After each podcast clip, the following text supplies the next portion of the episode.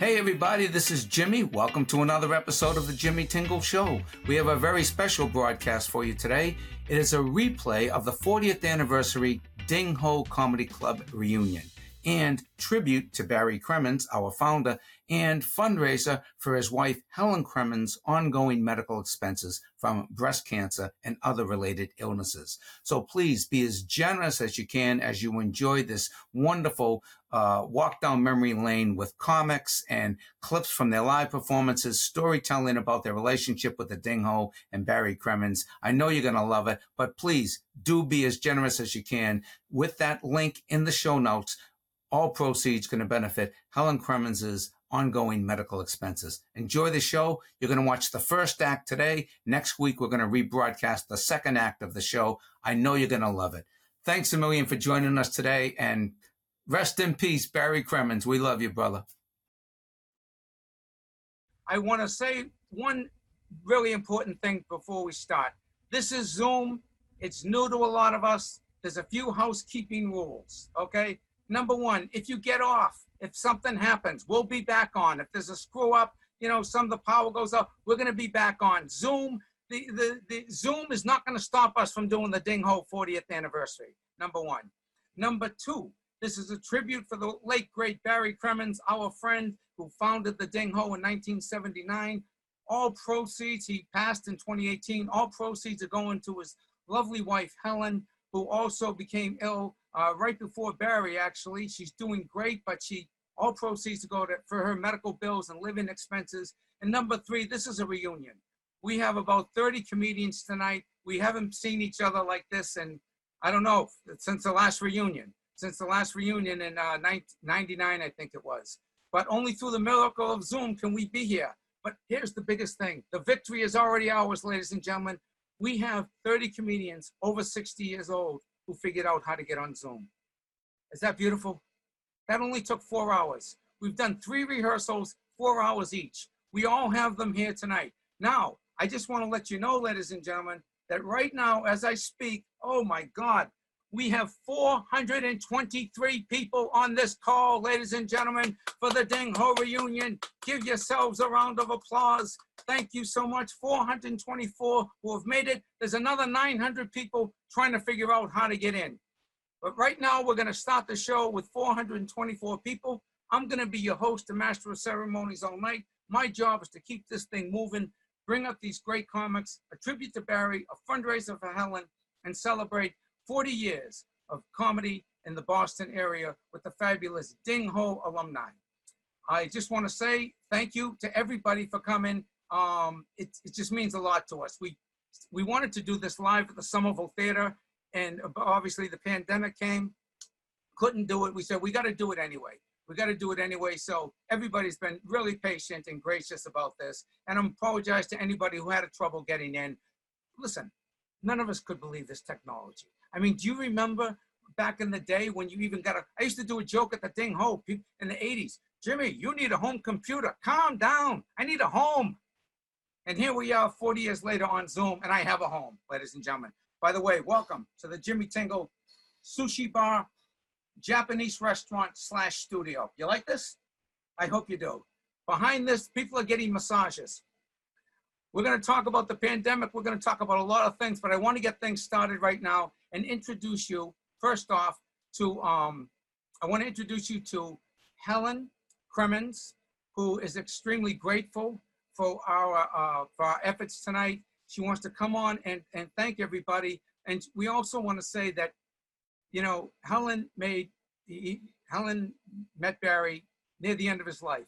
She'll tell you about it, but she made him so happy and he was had immense happiness the last few years of his life. He was always happy, but he was really happy the last three years of his life. And uh, he was able to settle down. And Bobcat Goldthwait made that wonderful film. So he got the national and international recognition as well as found uh, the love of his life. And we're really glad to be able to help her out.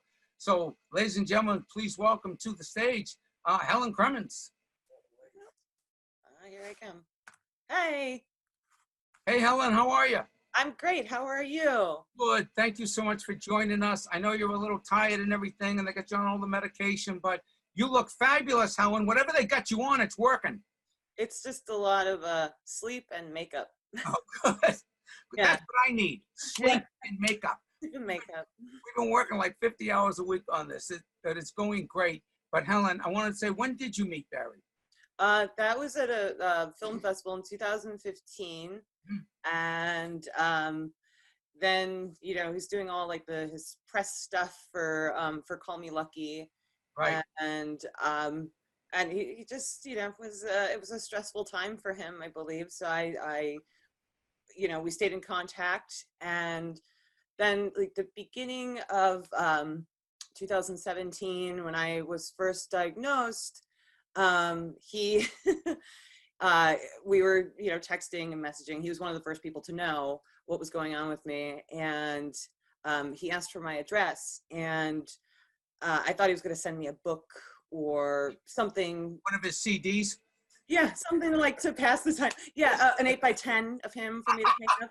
Um but uh uh instead like 10 hours later he showed up at my door with like pillows and a pot of daisy Wow. and yeah it was just really really sweet. And then we were inseparable after that and he helped me out like through um you know the beginning of my illness. And then it just it was it, you know it was just really like horrible timings. And like i was starting to get better right when he got diagnosed. And um so i was able to take care of him. Um and uh, yeah it's just like really really odd timing but we were so happy and uh you know we both just lifted each other up and made each other better people and more creative You sure did, Helen. Um, everybody will say that I've never seen Barry so happy. And i know because of that relationship. So thank you. Thank you for that. And I, I know you want to thank the people here tonight that all tuned in and all the comics. yeah everybody here i mean i got first of all let me just say the rehearsals have been so hilarious and entertaining.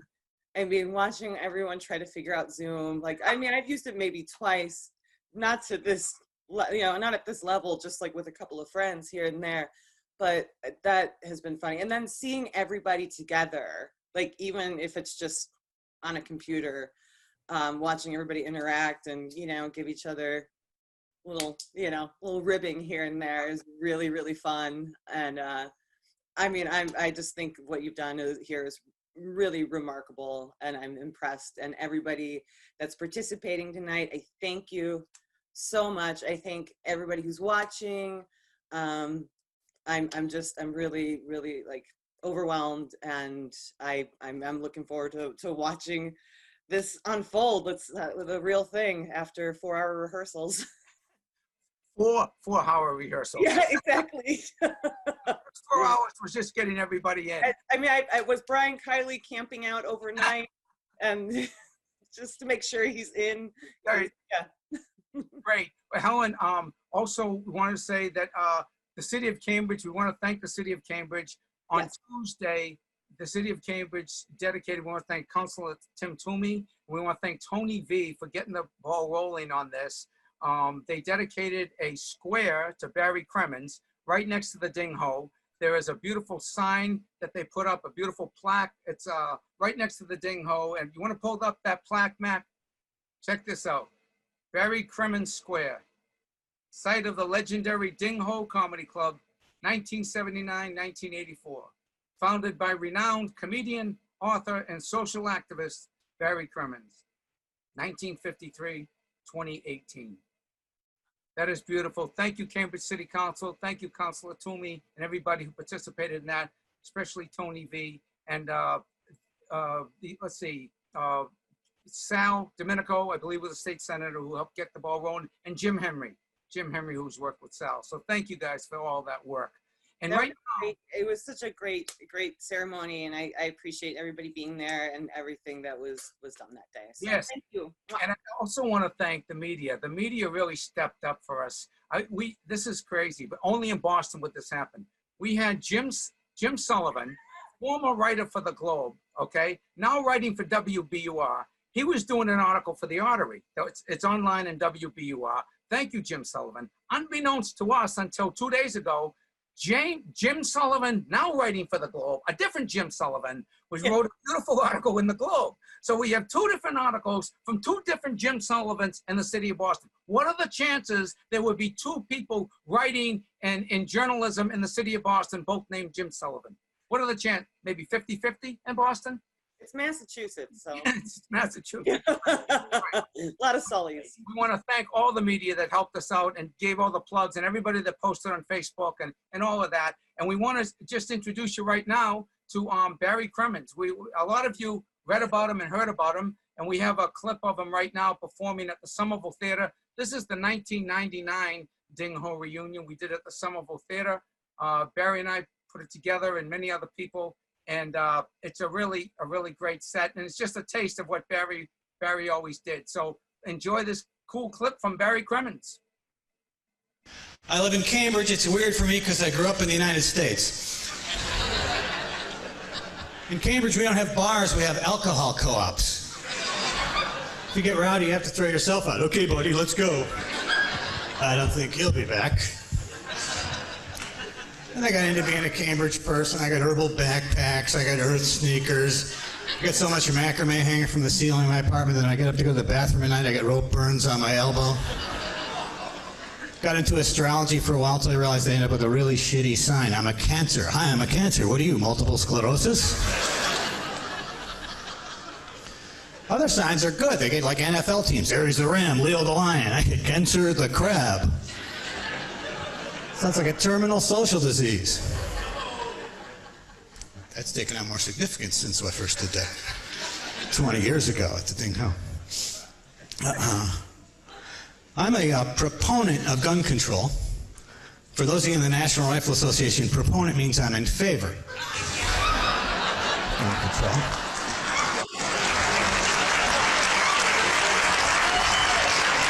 They say if guns are outlawed, only outlaws will have guns. I say fine, part of their job. Guns are outlawed, a lot of pinheads won't have guns. Could be rather a nice mix. When I was here, we had the right to bear arms for over 200 years now. Fine, bear arms from over 200 years ago.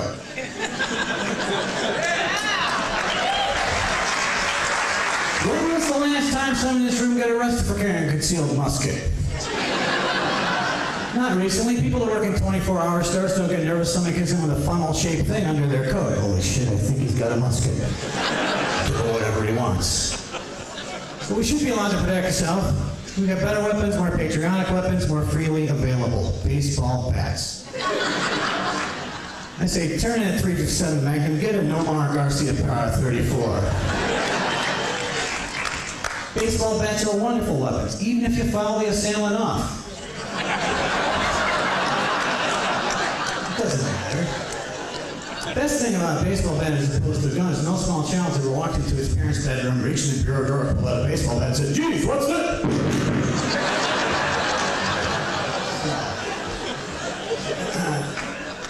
Too bad that it's still as funny today as it was 20 years ago. Yeah, we've done a little better on the gun. We've got the Brady bill going for us. Uh, finally, someone with brain damage on our side of the issue.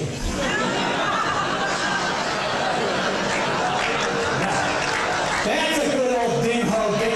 Ooh, ooh, ooh. They're easier to get now that everybody's not drinking so much, you know. Same crew downstairs, but we got like 36 designated drivers now.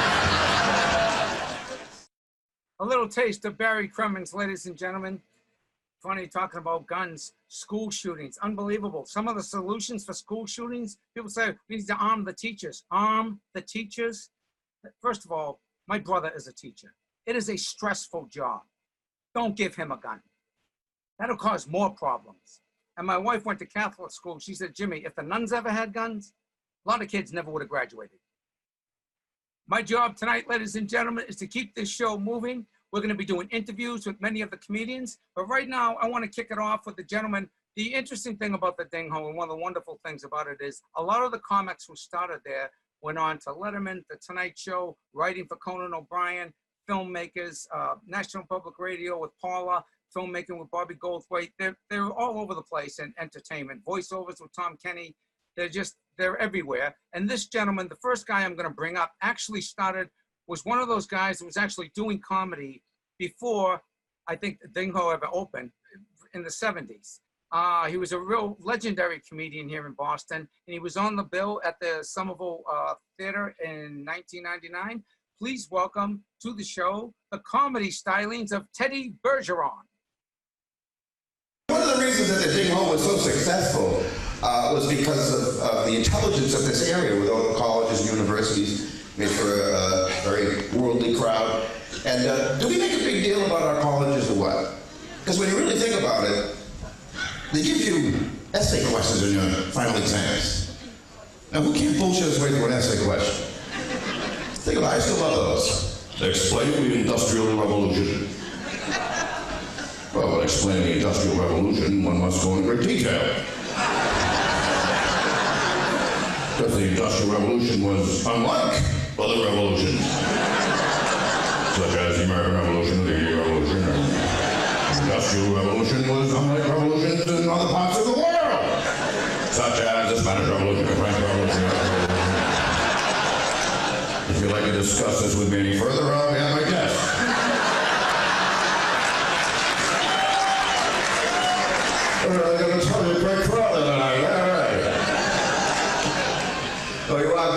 Short time to create the energy. And that's what life is, isn't it, my friend? It's energy, right?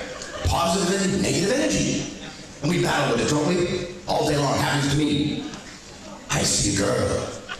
I'm filled with positive energy. She wants me. She wants me. But then the negative energy comes. What would a beautiful girl like her want with somebody like me? Then the positive returns. Maybe she's an idiot.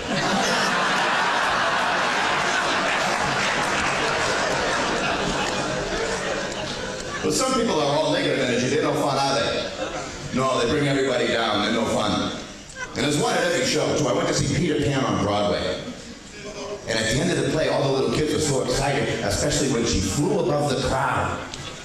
And the kids are like, look at it fly, look at it fly. There's always that jerk in the back in a deep voice. She's on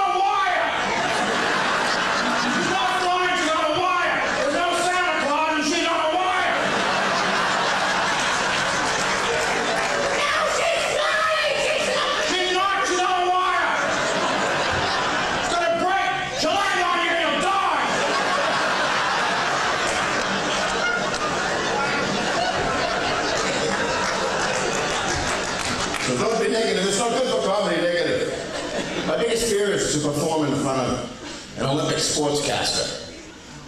Are they, are they the most like negative, critical people there ever was? Because you're watching him, you watch like a diver, and he's off the board, and he backflips into a double somersault, he spins out of that, and he pivots to the left, to the right, upside down, triple cartwheel, into the water, and you're like, wow! And you hear, no, that's a shame.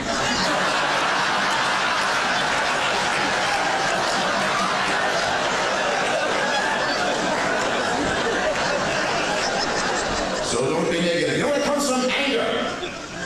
That's what they say. Unresolved anger, suppressed anger. Don't get angry. But it's difficult, especially in Massachusetts. Because you have to drive in the traffic here. Yeah, that's going to piss anybody off, huh? Driving in traffic, I don't care who you are, you're going to be pissed off. You could be the nicest guy in the world, maybe on a blind date, trying to show her how thoughtful you are. Oh, you look so special. I'm so excited. It's our first date, I hope we have many more. And because you're so special, I'm going to take you to my favorite restaurant. Yeah, because it's special just like you. And it's not far from here, it's just down the road a piece. We should be there as soon as fuckhead gets out of the way!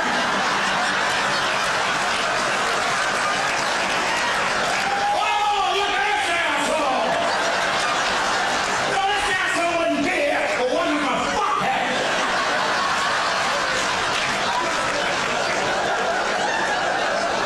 I think you're laughing at yourself. Because you can't drive in Massachusetts and not get pissed off. Teddy Bergeron, ladies and gentlemen. Teddy Bergeron, give him the virtual clap. I wish we had the reaction buttons. You might have reaction buttons on your screen. If you do, you can give people a thumbs up or you can give them a little clap right there. We really appreciate it.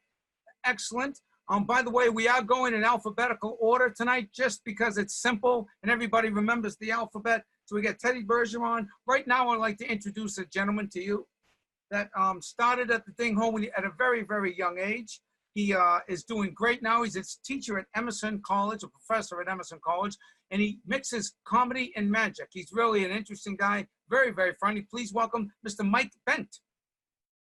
Hey Jim, how you doing? Michael, how are you, sir? I'm well. Great, great to see you. Thank you for doing this, Mike. Uh, it's my pleasure. It's an honor. Yeah, now tell me, you had a nice relationship with Barry. He actually encouraged you, right? Barry gave me the advice that gave me a career. Uh, what was it? That when I first went there to, to the Ding Ho, I was 16 years old. I was at that time probably the youngest person that had ever been there. And he, um, I did magic, and he said, took me outside. He said, magicians should be working Holiday Inns. If you want to work here, you have to do it differently. And I listened, and I did it, and and I've had a career because of his advice. And obviously, he meant differently. He meant you got to put in jokes. yeah, you have to work hard, put in jokes, and do everything. And and I I said yes, and I started immediately working on that. And here you are, uh, several years later. How long have you been teaching at Emerson? Uh, This fall will be my 32nd year. Wow. And what are you teaching? I teach three different comedy writing courses. Emerson now has a comedy major. So we're the only school in the in the world that has a comedy major. Right. Michael, um, I wanted to just lead us into this clip. I think you did this clip at my old, uh, you performed this set at my old theater in Davis Square, Somerville. Yeah, I thought this would be fun to show one from the 25th Ding Ho reunion. So I, I dug out a clip from there, and it's self-explanatory. Great. Let's see from Mike Bent, because we had a diversity of acts at the Ding Ho, ladies and gentlemen. This is cool. I was watching uh, Martha Stewart the other day, and uh, she was doing this show about uh, bringing the outdoors indoors, you know, the country look. And I figured, what better way to spice up a country kitchen than with this? Next time you're serving jello, impress your friends with this guy. It's the Rabbit Raccoon Whipped Cream Dispenser.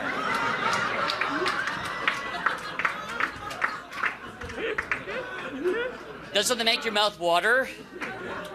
And water. Water. Yeah. Yeah, I'm working on getting fudge sauce from this end. Nuts, anyone? They come sealed in their own secret flavor pouch to lock in the nutty freshness. How many thought they'd see this tonight, by the way? Not that many. Oh gosh. I want to show you, uh, this is a uh, new toy I'm working on. This is kind of cool. Um, see, get her out here. Mhm.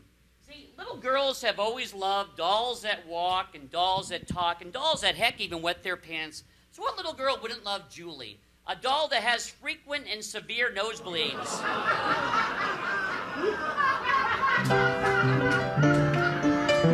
Not available. We're, we're prohibited by law. Sorry, Tennessee. Mike Bent, ladies and gentlemen. Excellent, Mike. We had so many interesting people there and so many different types of acts. Uh, when I first started, I played harmonica. I didn't really know what I was doing. I had all these songs. I'm a test tube baby. That's why I got the blues. Was a man-made mutation, scientifically abused. I was the miracle of the laboratory. How come I never made 60 Minutes or even the news? But everybody had their own style, and that was one of the things about Crimmins. If you didn't have your own style and you weren't original, you couldn't work there. And that kept uh, a lot of people out, but it really uh, nurtured a lot of people to develop their own style and hence their own careers. This next gentleman, by the way, is also a professor.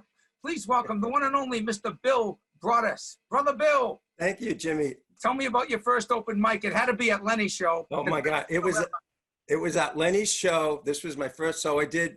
I was probably on stage two other times. This was my first Ding Ho. I'd seen shows at the Ding Ho, but hadn't been on. Other comics were saying you got to go on there. I went Wednesday night, signed up. You know, you you had to literally sign up on your you know the list. Yeah. And I sat at the bar in the corner and just waited. The show's going on. Uh, finally, it's late at night. Another comic, Lenny goes on stage. He's like, looks at the list and he goes, who's this Bill Braudis? What is this? He goes, is he here? And I'm at the bar. I go, yeah. And under the lights, he's looking. He goes, what do you, why did you tell me you were here? I, said, I don't know. I just, all right, all right. You're up next. So he brings up the comic. He comes up to me. He goes, have you ever been on before? I said, no. He goes, geez, I wouldn't have waited till the end to put you on. If you told me you would first time, I would have put you on, you know, earlier. So I said, okay. So he goes up and he brings me on and I go up and it's late and people are talking and I'm, you know, my third time on stage. I'm just doing my jokes. People are talking. All of a sudden I see Lenny from the bar come walking around. He comes on stage. He grabs the mic and he goes, you people shut the fuck up. This kid's been waiting all night. Give him a break. And he puts the mic back. Okay, Billy, go ahead. And that was my, and it, it went okay, but I could, I thought he was going to pull me off the stage. That's great. that- everybody was always so supportive. Barry was so supportive. Barry said something one time just in passing that I still remember and I pass on to other people. And it wasn't directly at me, but we were in a conversation. And he said in his tender manner, persevere, persevere, or life will suck. And I always remember that. It was great advice. It is great advice. That's why we love Crimmins. That's why we love Lenny. They were supportive oh and a very gruff, down to earth. Shut the fuck up and let this guy do his act. Yeah. Right. And- and- but Barry was so sweet and he cared so much. He made you, you wanted to please him. You wanted to do well. It was such an honor to have him. Like he would, you know, call up, though, I got your gig. Come on, we're working together. You Right. know, I mean, oh, it was the It's best. because- It's because he was a comic. Yeah. It. Yeah. Bill, uh, the clip we're going to see right now is from Conan O'Brien. Yep. If anybody wants to go back to school, Bill is a professor at BU right now. So Bill can, might be able to get you in. By the way, I went back to school in my 50s, and the great thing about going back to school in your 50s, you get the student ID and the senior discount. So it's a wonderful, wonderful thing. I highly recommend it. But I want you to watch Bill Braudis live on Conan O'Brien. Thanks, Jimmy. Thank you very much. Thank you. It's great to be here. Um, I'd like to start off by just telling you a little bit about myself, um, but I can't because of the trial. So uh, I'm just going to breeze. I didn't shave today. Actually, I'm supposed to be growing a beard uh, for a movie that I'm going to go see. And uh, I'm married. Uh, I love. Oh, thank you. Sorry. I love my wife. She's a nurse. Uh, she's from Canada, and. And that's about all I know about her. Uh, I should have asked. That's my fault. Um, she speaks French. You know, she's not uh, French Canadian, but she can speak French, which is nice. You know, unfortunately, I don't speak French at all. You know, I can hear it. you know what I mean? I know when it's being spoken to me. It's just that when they finish, I don't do anything. Stand there. You know, I took a foreign language when I was in college, uh, calculus. college was exciting, you know. I have a Bachelor of Arts degree in history that I'm selling if anybody's interested. Good condition, never been used. Not all my relationships were successful, you know. I lived with a woman one time for two years. We had a very bitter breakup. You know, she moved out. I went through that period of, of regrouping my life, you know, which is also known as alcoholism. And, you know, just a phase you go through, you know. My friends at the time were really concerned about me, and they suggested that I see a good counselor, you know, and I could not afford a good counselor. So I went to a camp counselor. And, you know, he told me a lot of ghost stories that really shook me up.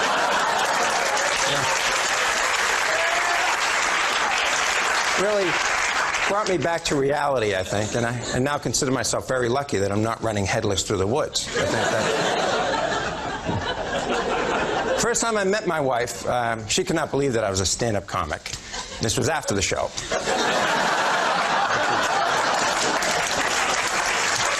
I have to tell you this story. Uh, this is true.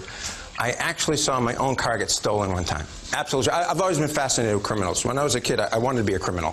When I was a kid, because I grew up in a really bad, really rundown section of my house. And uh, this is true. I actually saw this happen. I happened to be looking out the window, and I saw these two kids. One of them was like the lookout. The other kid comes running around to the driver's side door. He has one of those things they use to pick the locks with, know, the Slim Jims. He's got it down between the window and the door, and he's trying to get the lock. I couldn't believe I was actually watching this. All of a sudden, he pops the lock up, opens the door, pulls me out. You know. Thank you very much, folks. Thanks a lot. Hey, that hilarious. Really funny. Bill Braudis, everybody. Bill Braudis, everybody. That's the type of talent. Started right in the Ding Ho and open mic night. Fabulous. Thank you, Bill. Uh, this next gentleman, he uh, was one of the early early guys there at the ding ho. He was uh, became fast friends with Barry. He also had been doing comedy. He started in Chicago, moved to Boston, and right away hit the ground running because he had some experience working in in, uh, in Chicago. And he's just got some heartwarming stories about Barry and some very funny material on stage. Uh, please welcome to the show the one and only Mr. Bill Campbell. Brother Bill, Hi, Jim. brother Bill, how are you? Good. I, I got two back in the day stories. Okay, Okay. One is about Barry. One is about special night for me at the Ding House. okay, First about Barry. Barry was a very funny man, on stage and off, and everybody knows that. And probably everybody's going to talk about that. But Barry also was a great guy to those of us who worked for him. and uh, I have an example of that that I always tell. I've told the story before, but in 1982, I was booked to work the Ding Ho Friday and Saturday night, four shows. And the Thursday before, I got a call that my mother passed away. So I had to cancel shows and go to California. And Barry was so gracious. He not only was sweet about it, paid me for all the shows, even though I wasn't there. And Wow. I've done this for 40 years now. No one has ever paid me for shows I didn't do. And it meant a lot to me then. I had two little kids. It means a lot to me now. And I love Barry for it. Second sh- story is about a night at the Ding Ho. very nice story. I uh I had two little girls back in those days, and they kept bugging me to come to a show. Come on, Dad, why can't we come to a show? So I, I say no a thousand times. I finally go, okay, I'll take you to a show. So I take them to the Hall. We're on our way to the show, and they say to me, they're all dressed up, you know, big night, what? And they say, you know, Dad, we have some good jokes. You should do some of our jokes. I says, okay, I'll see what I can do. You know, we get to the Ding Ho, and I put them on stage left, you know, near Martin, in a nice safe place. They're, I mean, there's no kids at these shows, you know, everyone's looking at them. They're all dressed up with their Shirley Temple, you know. And I'm going into my act, and it's a typical Ding Ho crowd. They were a great crowd. And halfway through the show, I go, you know, these are my daughters, you know, and everybody gives a round of. I go, you know, they asked me to do a few of their jokes for me, you know. Here's one. What did one hot dog say to the other hot dog? Hi, Frank. The crowd went crazy. Here's another joke. I brushed my teeth, I brushed my hair. Louder than the first time. The crowd was fantastic. I look over and they were just beaming. So adorable. So we leave the show, we're on our way home. The whole way home, all they talked about was, you know, Dad, I think they liked our jokes a lot better than your jokes. We'll have to give you some more jokes in the future. It's a remembrance of a great night for me and my daughters at a special night at a wonderful club. Happy 40th Ding Ho. Cool, Bill. That's a nice story, man. And and what the clip we're gonna see right now is live from the Somerville Theater at the 20th reunion in Somerville, 1999. Thank you, Bill. Uh, I like to point out the parents. Parents are always the audience members because parents are just happy to be out. Where you going? I don't know. I'm fucking out. Aren't you going to do anything? I haven't even thought about it. I'm so goddamn glad to be out. I know that feeling. That was my wife and I. We just sit in the go. Ooh, we're so good. I've been married for a long time. I love my wife dearly. We've married longer than Ding Ho. But we have certain differences that always been hard. My wife hates to throw everything out. So every summer we have the same thing. She says, Bill, I got a good idea. Let's have a yard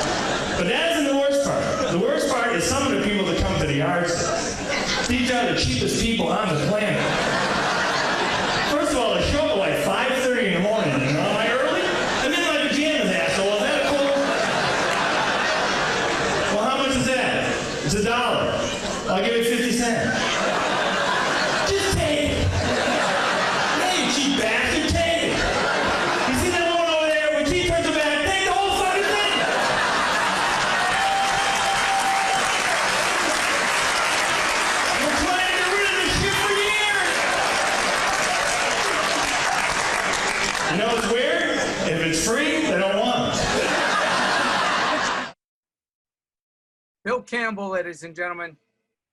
Bill Campbell, yard sales and touching stories the- about the Ding Ho and about Barry's generosity. Imagine having a weekend worth of work, not getting, not showing up, and then getting paid. That was a beautiful story. I was the bartender at the Ding Ho. What Bill failed to tell you is that Barry took the money I was supposed to get and gave it to Bill. I don't hold that against Bill. I'm glad he got the money, but that should have been young Jim Tingle's money.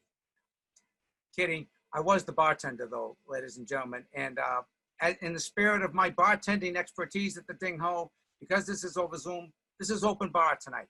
So you go to your refrigerator, you go to your freezer, you eat or drink whatever you want. This is open bar in the spirit of the generosity of Barry Crimmins and the Ding Ho. This next gentleman helped put this club on the map. He had an open mic on Wednesday nights that was phenomenal. It was a really incredible show. People, this is the great thing about stand-up comedy and open mic nights in general, and not only Boston, but all, all cities have this now. If you want to perform, the barrier to entry really doesn't exist. All you got to do is get onto the club before the show, usually at seven o'clock or something for an eight o'clock show. You sign a piece of paper, and the host will give you five minutes.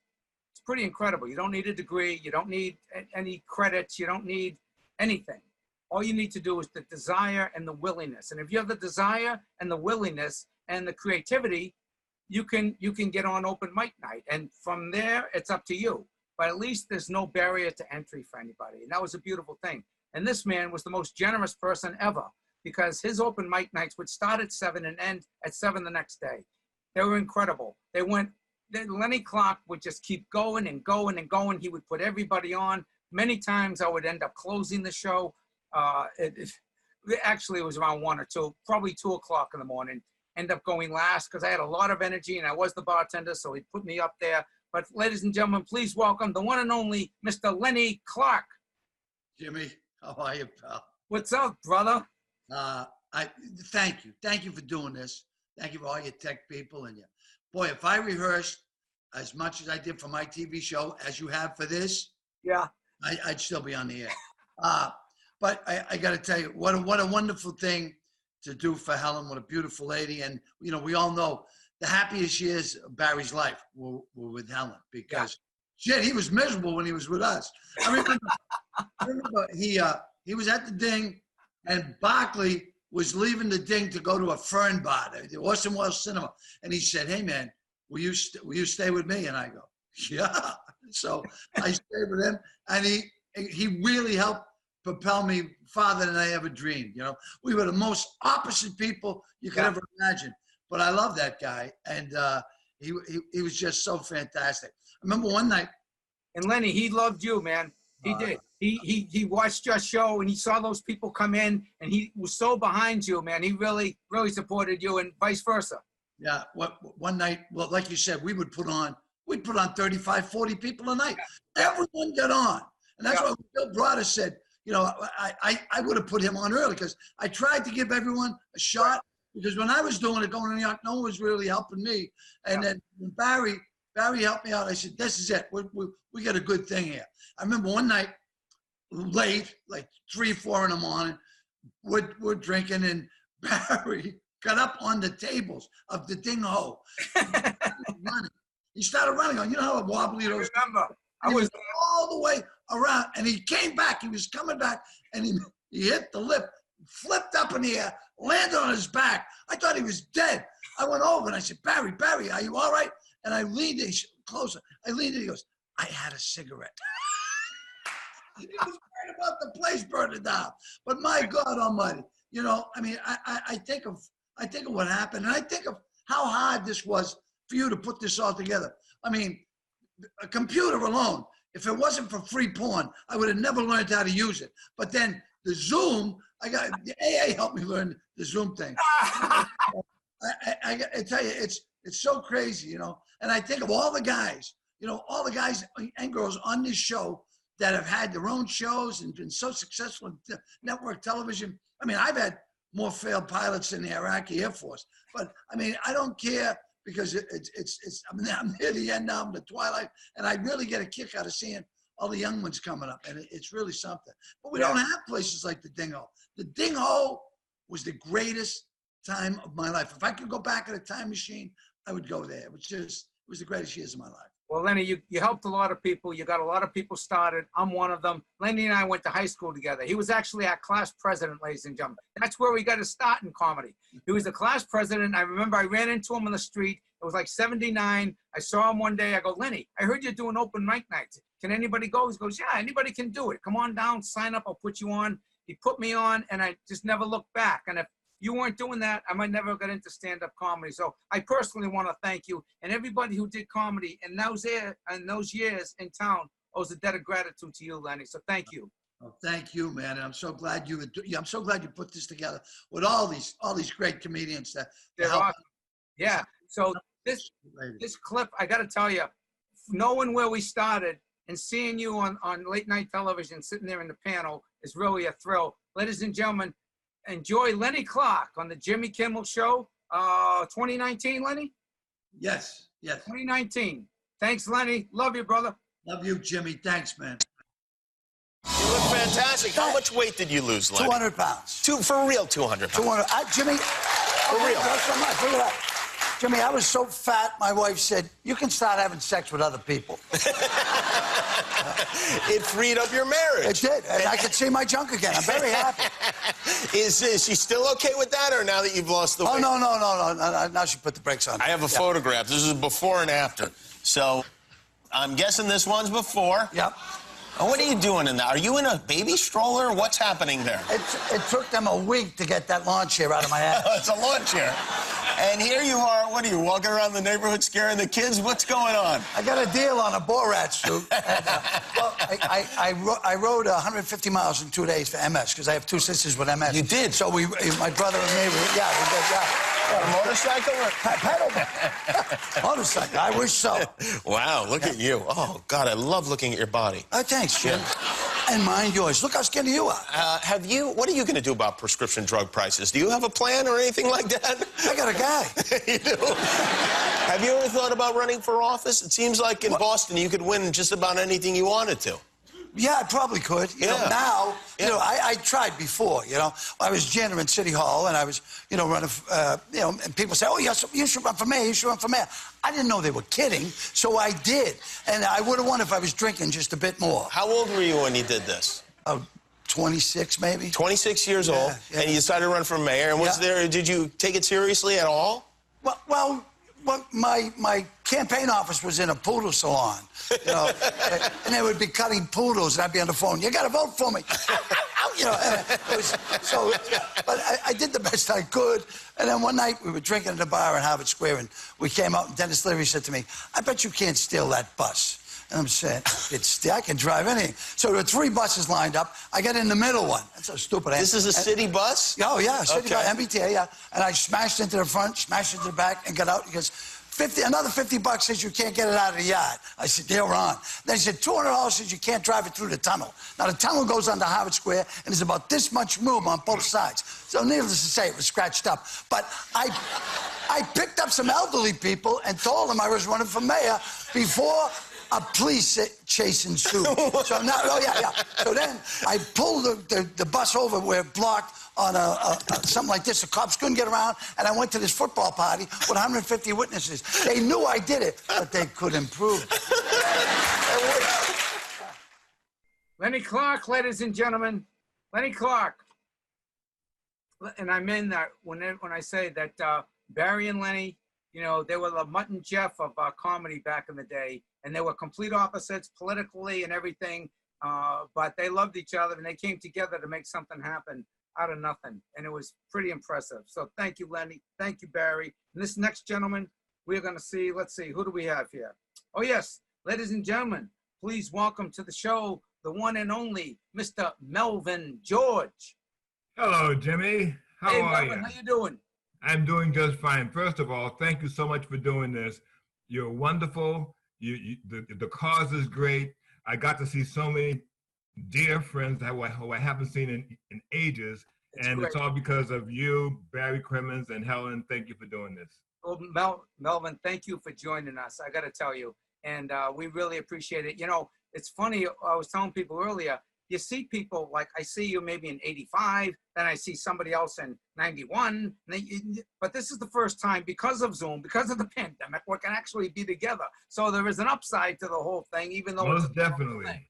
Well, listen, Yeah. it's great to see you. And tell me about your experience at the Ding Ho. I think you said it was one of the first places. Didn't you audition for Carson there? audition for Carson. I, I had been going back and forth to, uh, to from from New York to Boston. I'm from Boston. I moved to New York to, to, to get. I was on my way to California, and I figured I'd stop in New York and get famous. I got Yeah. stuck there. Right. So I'm back going back and forth doing shows in Boston and New York. I I met Lenny, I met Barry, I met Dennis. Yeah. Uh, uh, uh, uh, Barry called me and said, Melvin, Jim McCawley's coming to the uh, audition at Ding Ho for the Tonight Show. Get up here. So I got in my car, I drove up there. Yeah, I remember that night. I get on stage. I have an absolutely wonderful show. Afterwards, Steven Wright goes on right after me. I met Steven Wright on the way as I'm leaving the stage. He's coming to the stage. And I said, Hey, uh, you must be Steven Wright. He goes, You must be Melvin George. nice to meet you. Nice to meet you. So after the show, uh, Jim McCawley actually came up to me and said, Hey, listen, I love your show. You got, you're, you're a wonderful entertainer, but what you do is not good for television. It's, it's good for live audiences. And I took that advice and I went to open for Patti LaBelle, Smokey Robinson, Aretha Franklin, uh, uh, any three syllable R&B group you can think of, the Temptations, the Four Tops. Nice. I worked with them all Nice. uh, because of the, the start that I had. Right, right, right. Well, I got to tell you something, Melvin. In terms of working for television, you're not ready for television. I disagree. Let's prove Jim McCawley wrong by watching this clip live from Gotham Comedy Club in New York City. Melvin, great to see you again, brother. Let's see this clip live from Gotham Comedy Club. Melvin George. Good evening. How are you? I'll take it. Melvin George II. The way it goes is my father's Melvin George. I'm Melvin George, the sequel. My son is Melvin George, the final conflict. I'm kind of bummed out right now because after 44 years of marriage, my mother and my father are getting a divorce. The problem I'm having is I don't know who I'm going to live with. You're looking at me saying, You're too old to live with your parents. I know, I'm getting old. I'm getting old. I know I'm getting old because my teeth and I don't sleep together. I know I'm getting old because the last time I went to jump over the coffee table, I didn't make it. I went up in the air like Michael Jordan, came down like Betty White. I know I'm getting old because the last time I made love, the only sound I could hear was my joints.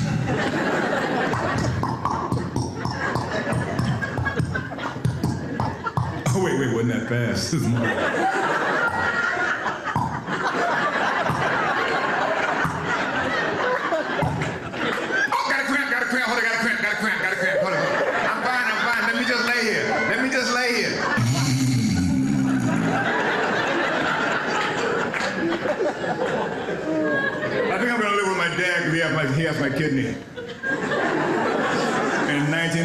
I donated one of my kidneys to my dad. Both of his uh, kidneys were shot. He was on dialysis. He had like Heinekenitis. And my brothers and sisters, we said, let's go get tested to see who was a perfect match for dad. And because of my comedy schedule, I had the time, I went first. When everybody found out I was a perfect match, nobody else went. Being cool is based on where you are at that time in your life. I mean, at four years old, being cool is not peeing in your pants. At 12 years old, being cool is having friends. 16 years old, being cool is having a driver's license. 20 years old, being cool is having sex. 35 years old being cool is having money. 55 years old being cool is having sex. 65 years old being cool is having a driver's license. 75 years old being cool is having friends. And 85 years old being cool is not peeing in your pants. You've been wonderful. Enjoy the rest of the show. I'm Melvin George II. God bless you. Good night. Melvin George II, ladies and gentlemen. Round of applause. Thank you, Melvin. We proved McCawley wrong about TV. Great set. By the way, I just want to shout out to the tech people who are working on this show. We have three people tonight working. We have Brandon O'Sullivan, we have Matt McLaughlin, and we have John Lawson out in Los Angeles. All three of them have been doing a fantastic job all night. And this whole production is the result of their work and also our team, our publicist, Will Briley. I don't know how many people read the articles we had in the Globe and, and in the Artery on WBUR. That is Will Briley and Vanya Land And we've been all sorts of different TV shows and, and radio shows and, and blogs. That's Will Briley. And Emily Singer has been helping out enormously. Uh, thank you, Emily, and thank you all you guys. So a virtual clap, ladies and gentlemen. If you have the reaction button, please go there and let them know and show some gratitude. There you go. Right now, I want to bring up somebody who, uh, again, an old friend of Barry and just a real role, role model for the comics in, in Boston. He uh, just helped a lot of people. He does a lot of one-man shows now. His shows are dynamite. Please welcome to the show the one and only Mr. Jack Gallagher. Hi, Jim. Hey, Jack, how are you? I'm doing well. Thank you so much. Like everybody else, Jimmy, thank you so much for putting this together. I know it's a ton of work and you've done a great job and we all appreciate it. It's just so great uh, to see everybody after all this time. Really is, man. Thank you, Jack, and thank you for doing it. I know you. It's an everybody's effort, but you know what? We love Barry, we love Helen, and we love each other, and we want to help. Yeah. And it's great to be reconnected. So thank you. You know, it was such a uh, it was such a special time. Uh, at that point, there were two games in town. There was the Comedy Connection downtown, and there was the Ding. And the Comedy Connection ran a great show. Um, I hate to use the word prof- more professional because it wasn't, but they just wanted a tighter show. The Ding was loose. The Ding was like Lenny said, you could go up and Barry would run around on the tabletops, and as long as you were funny, you could work there. Yeah. As long as you were funny. If you weren't funny, you didn't work. And somebody once said, if Crimmins liked you, you had it made. If he didn't like you, you may as well leave town. Yeah. Um, but it was like a clubhouse, you know. Uh, guys would show up there after you'd work somewhere else, a road gig or something. You'd go to the Ding afterwards and just hang out. And it's like we were this group who everybody had friends, I'm sure, in college and high school, but we were like these misfits that just all wound up in this place together. And all of a sudden, we found this group of people that wanted to do the same thing that I wanted to do. And, and, and they all had this sensibility. And like somebody said before, it was so incredibly supportive. I remember you'd come off stage and somebody'd hand you a slip of paper and say, hey, that bit you did about coming home drunk at your parents' house, this line would work with it. And I remember comics would come from New York, and I think it was Joe Bolster. Um, Yes. Joe Bolster one time, somebody came, I think it was Joe, somebody came off stage and somebody else handed him a note and said, Hey, I think this will work. And Joe said, What's that? And somebody said, Well, I gave him a line. And Joe said, In New York, they would just take the bit.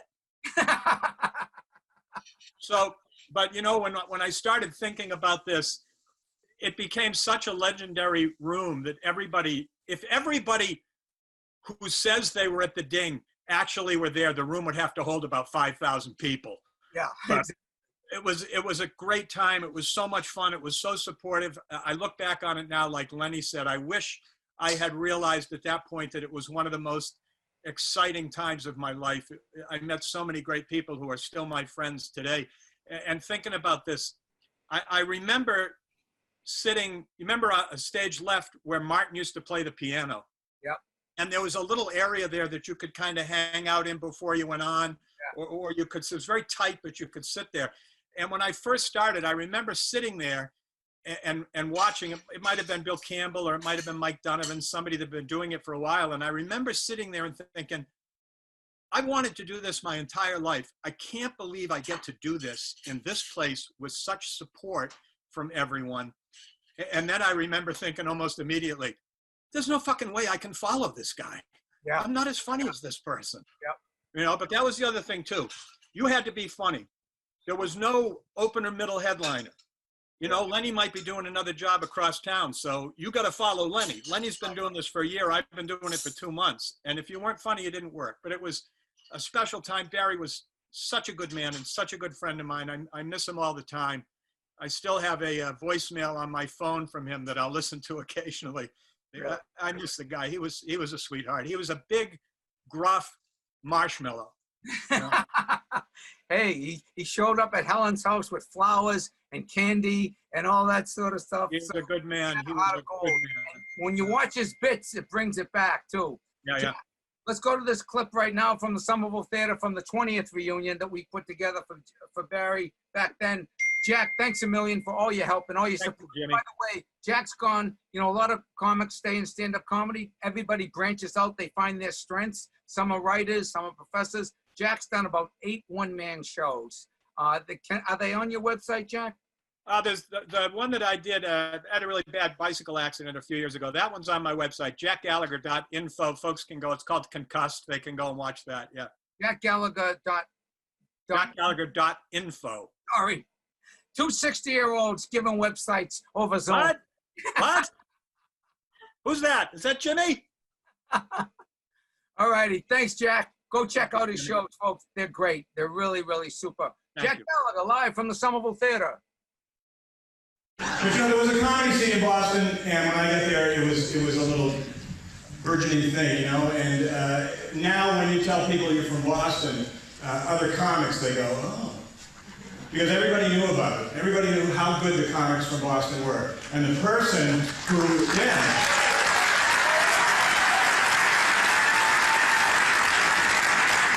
The person that, that made the scene work was Barry Crimmins, and you're going to hear this all night. Barry was responsible for this because there was another club in town and they were very nice people.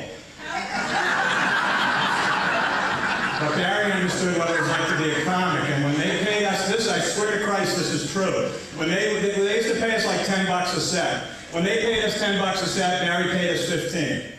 When they went up to 15, Barry went to 20. When they went to 20, Barry went to 30. When they went to 30, Barry went to 40. And finally, we were making 300 bucks a night because of Crimmins, because Crimmins, ah, give them more money.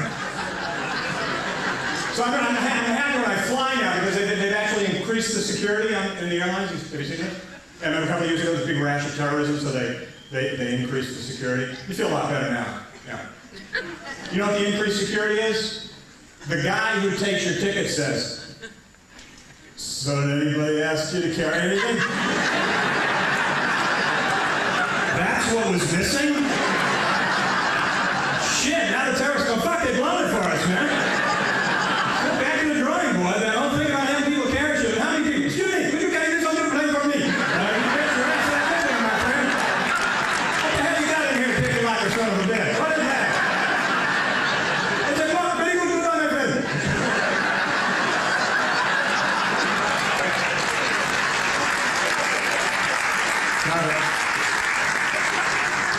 So the only thing that's happened since I left there is that you know I've gotten older. I'm, I'm, I'm 20 years older. Of course, I had gray hair when I was here, so it doesn't. You know, now look at some of these guys who fuck keep it old. You know what I mean? It's like kind of just his hair shorter. That's all. But one of the things I noticed is that now other people think I'm older. Yeah, people like under the age of 25 just think apparently think I don't have a handle on anything anymore because every time they, they, they say something, they, they keep asking me if I understand what they're saying. Have you, have you noticed this? I've been talking to like a kid like 20, so we went for a ride, you know what I'm saying? They got some dude, you know what I'm saying? They don't know what Chucky's house, you know? Yeah, I know what you're fucking saying. I can process more than two words at a goddamn time. All right? I'll tell you what. String a whole bunch of shit together. I get in trouble. I'll give you one of these. How does that Jack Gallagher, ladies and gentlemen. Oh boy. Special treat. We got two guys coming up right now. They are the comedy team of Bob and Ron. They were the first comedy team around town. Please welcome to the stage. Drum roll, please. One and only, Bob and Ron. Hey, Bob. Hey. Jimmy. Jimmy, Ron, how you doing? Bob? bump there. Yeah, I don't see Ron. Oh, there he is. Yeah. Hey, Ron. he's here. Good to see you guys. Now listen, you were a comedy team. I could tell when you were first on stage, you were inventive, you were creative, you were unorthodox, and there was something about the way you were working. I said, these people are going someplace. They have big plans. I understand you have something in the works right now that you'd like to share with us. Yes, I'm glad you brought that up, Jimmy. It's a, it's the best way that we can beat this coronavirus thing.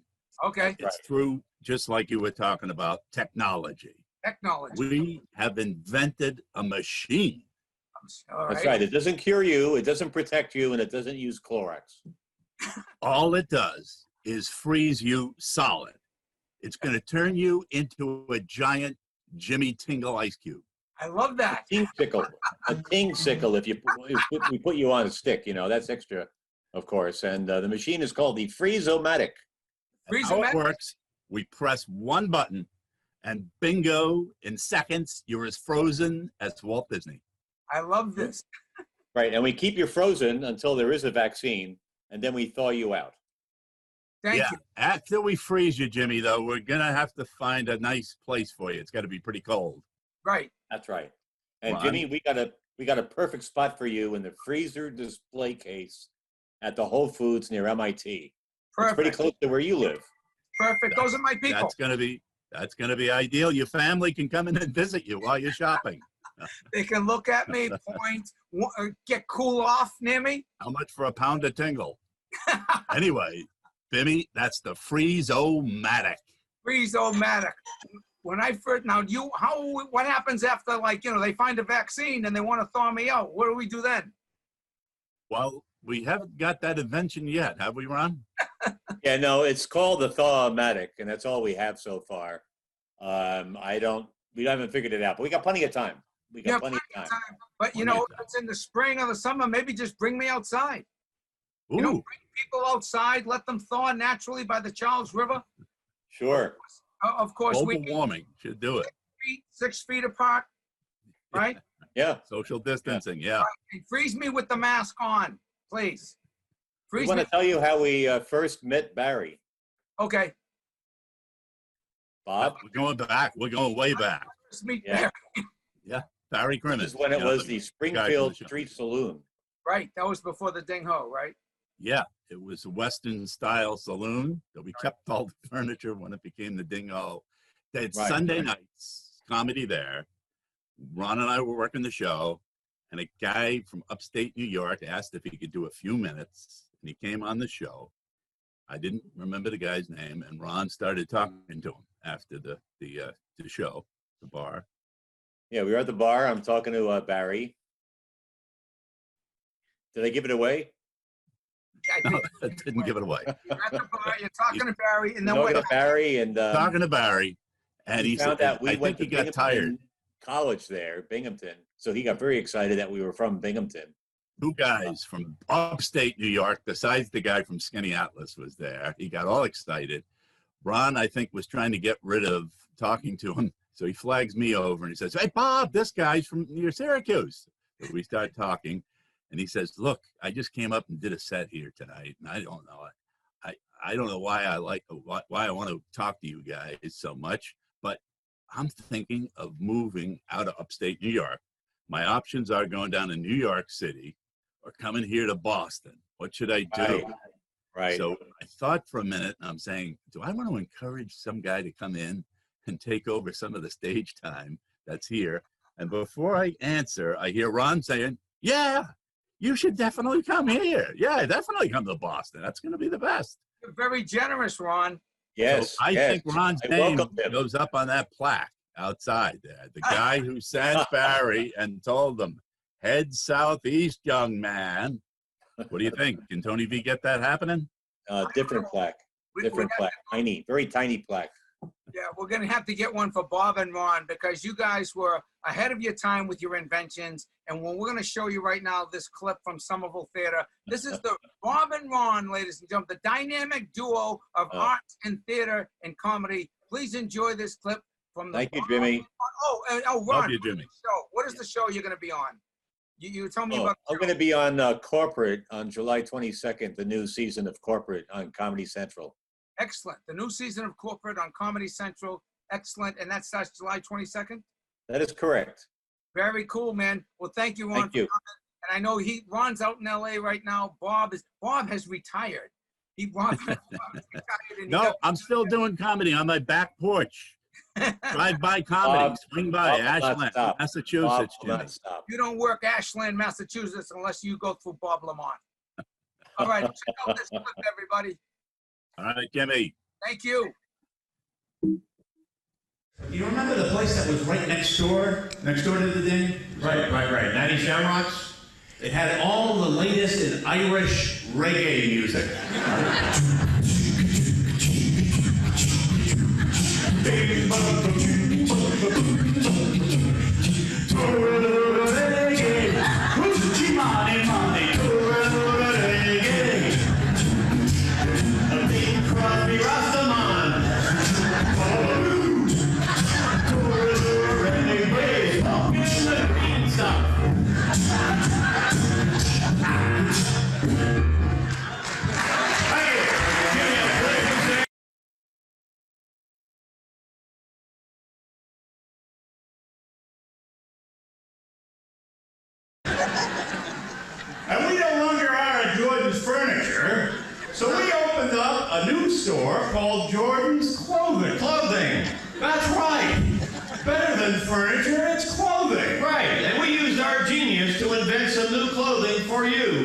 like this.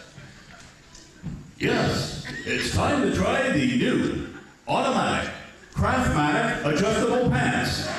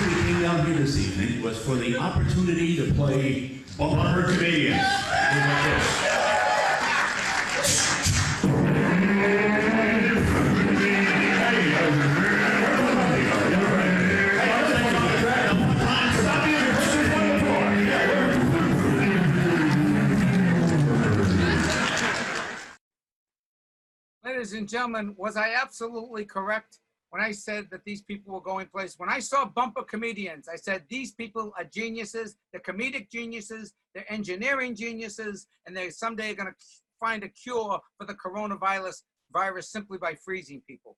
By the way, were you paranoid when this whole thing started three, four months ago? I was paranoid. I heard Tom Hanks get it. I go, oh my God, I watched Forrest Gump. Am I at risk? I mean, I was paranoid.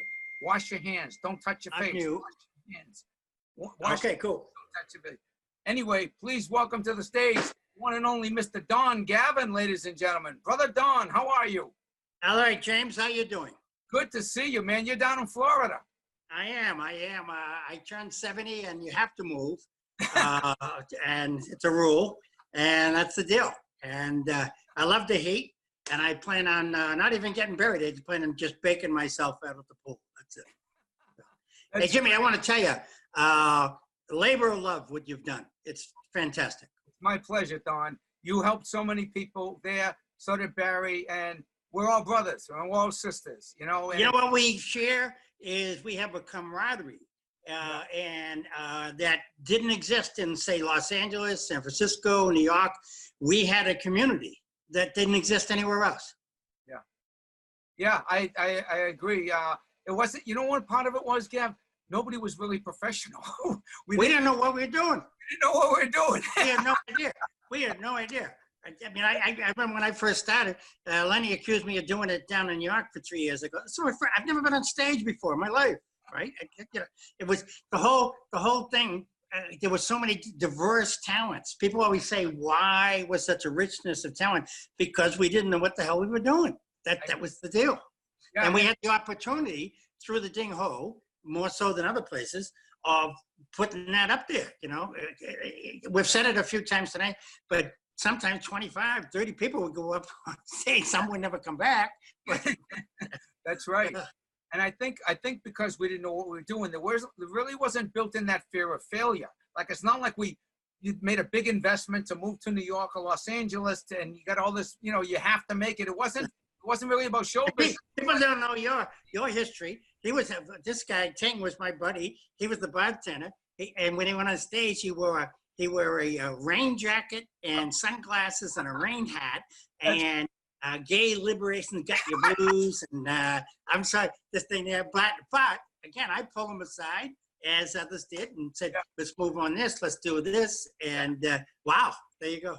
Yeah, that's that's so true, Gav. I used to do. I used to get out in the. I used to wear the trench coat. Oh, it's horrible. And the, and the, the sunglasses and the hat. I go up Harvard Square and I would do my songs. The Test Two Baby Blues. Thank God I'm a city boy. Thank God I'm a Burbite. You know, and all this. And and I, I I did street performing. And I admit, Don, there is a fine line between street performing and simply being drunk in public. I admit that.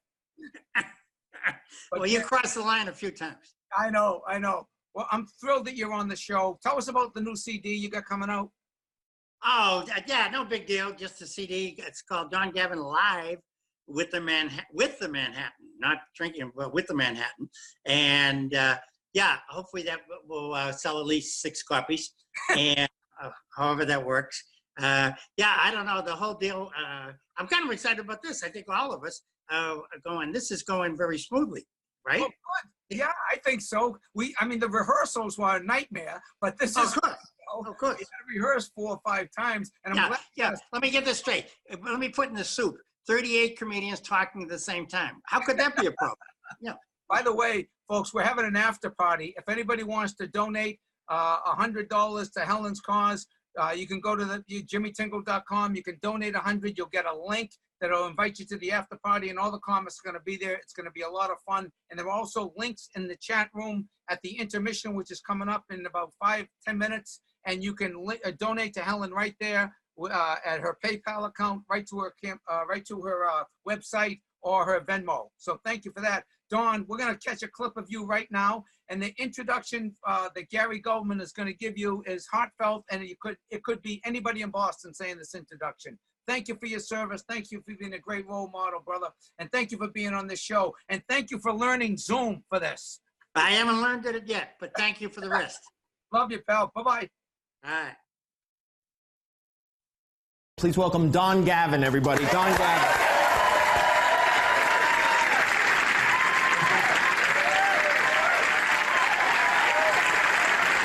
I watch a lot of sports on TV. I, lo- I love the Olympics. Although I'll tell you, this past year they had the downhill skiing was was actually postponed. You know why? Because it was it was snowing. I mean, that's like the diving. We'll have no diving this year. Some buffoon filled the pool with water. All right. All right. But I was thinking about different sports. I'm not a hunter, but uh, uh, I was reading a thing recently that 22% of people, hunting accidents, are caused that they actually shoot themselves.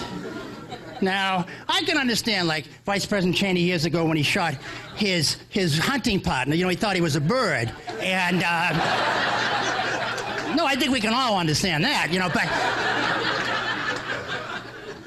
but to shoot yourself, that I'm not sure about. You know, like how do you, what part of your anatomy do you think is a bird? I don't know what it is, but I'm not sure. But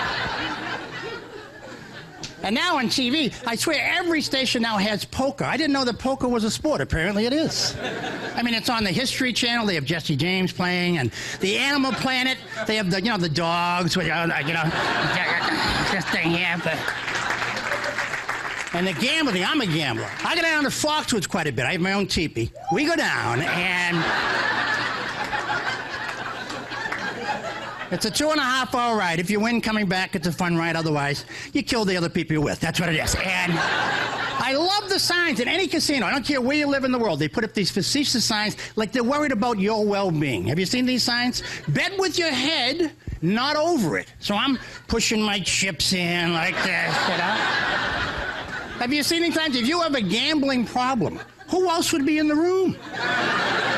If you have a gambling problem, call 1 800 Gambler. So I called them up.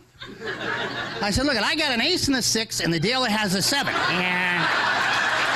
Sure.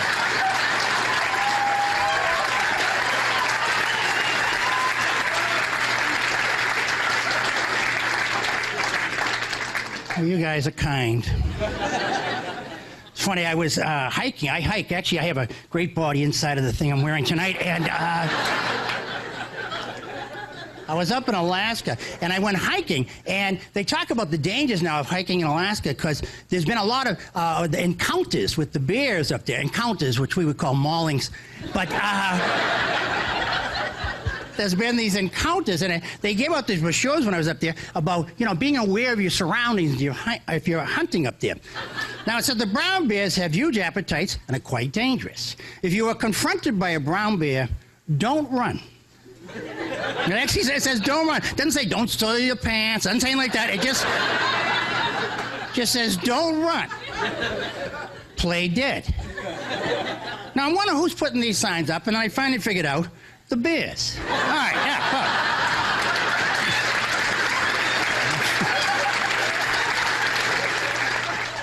And for years, we were not having that many problems up, up in, uh, in, Alaska and also in Yellowstone because they would issue these bear bells, B-A, uh, these bells you would wear when you went hiking. I look like one of the village people, but you had, you wore the bells is what I'm saying. And it would scare away most of the grizzlies. And the key word there is most. So now it's not working because we're you know, encroaching on their territory. So now they say, wear the bell still, but be aware of your surroundings and look for broken twigs, broken branches, and be able to identify grizzly bear droppings. And the way you can tell grizzly bear droppings, they have tiny little bells in them. That's the way you can tell that. So.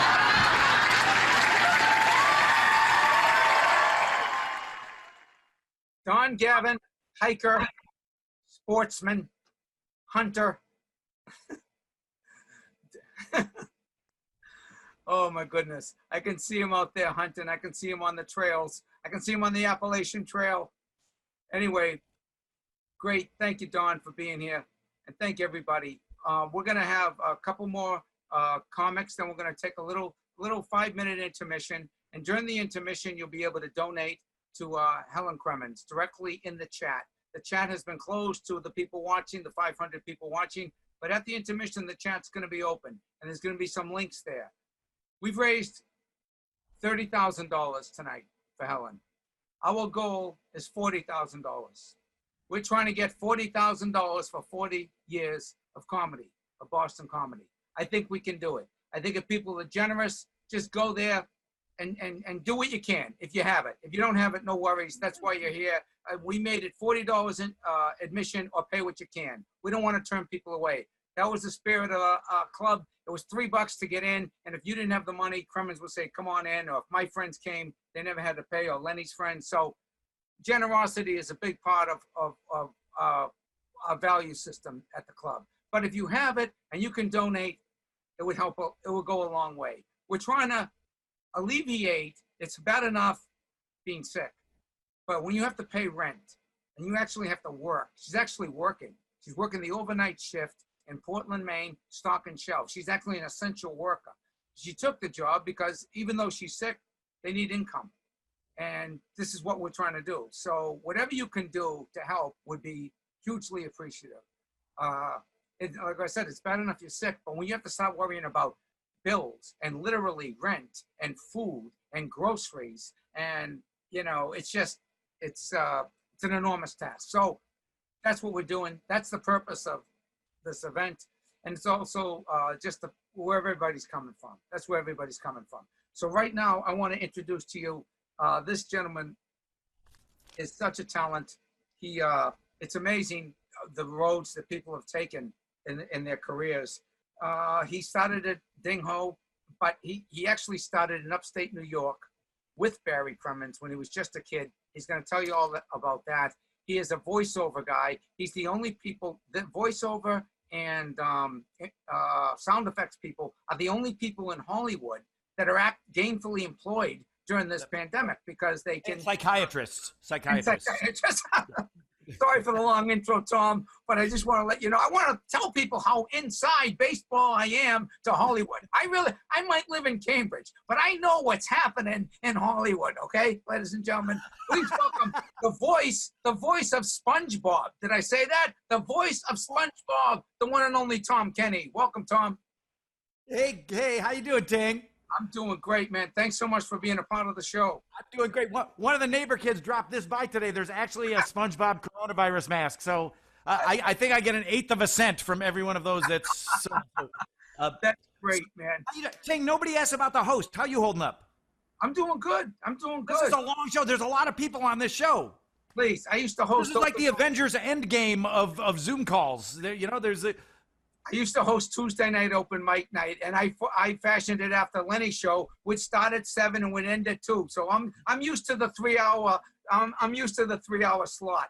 You're in it to win it, baby. I'm in it to win it. But what, what's fascinating about you, Tom, you're the voice of SpongeBob. You're the voice of all these characters. You're up for all kinds of Emmys. You're up for another Emmy this year, but you started with Barry and Goldthwait in Skaneateles, New York, and someplace when you're only 16 years old and your parents weren't happy. Tell us about yes. Uh, uh, first time that anybody's ever used uh, my name and fascinating in the same sentence. But uh, yeah, I uh, Bobcat and I went to high school together. We were childhood friends. Uh, uh, Bobcat Goldthwait or Bobby Goldwaif, as all the uh, the the uh, Boston guys pronounce it. Hey, you're friends with that uh, Bobby Goldwaif, aren't you? Bobby Goldwaif? Well, it's actually Goldthwait. Yeah, Goldwaif. That's what I said. But uh, anyway, uh, so we were 16 years old. We're in high school, and Barry had taken out an ad. This was like pre uh, comedy boom, right? It was 1978. Right. And Barry had taken out an ad in this the alternative uh, local paper, the the Boston Phoenix of Syracuse, I guess, the Syracuse New Times. Yeah. And you know, com- you know, have you ever thought about doing stand up comedy? I'm I'm going to start a stand up comedy night. Little ad about that big, and. Bobcat and I said, let's go. We're, we're going to go. We, we, we found our friend Bill Judkins, who was a year older than us and had a driver's license, so he drove us out there. And we walked in, and there was Barry Crimmins. And to encounter that guy when you're 16 years old, you're just starting to kind of uh, uh, hear about and learn about think people like Kurt Vonnegut and stuff like that. And and then like bam, here's this guy in your life, and he was you know this weird mixture of Kurt Vonnegut and Mort Sahl and Che Guevara, and he was kind of cranky when he found out that we were children. You know, like we showed up in this bar and, and uh, hey, we're here about the ad in the newspaper. You know, we're, in response to your ad in the newspaper, we want to do some comedy. And and he, nobody could sigh like Crimmins. Like his sighs went on for like five minutes, right? So he just goes, he takes a look at us, he's smoking a cigarette, he's got that walrus mustache, and he just goes, you know, like good old Mr. Wilson from Dennis the Menace, you know? right. He, like looks at us and just goes, uh, like Lurch from Addams Family times 10, you know? And he goes, you didn't tell me you were children. We're like, well, you, you didn't ask. Just put us on stage, you know. And we just, it's funny. Like Barry was one of those guys. Like comedians are mostly people who don't give a crap what people think about you, right?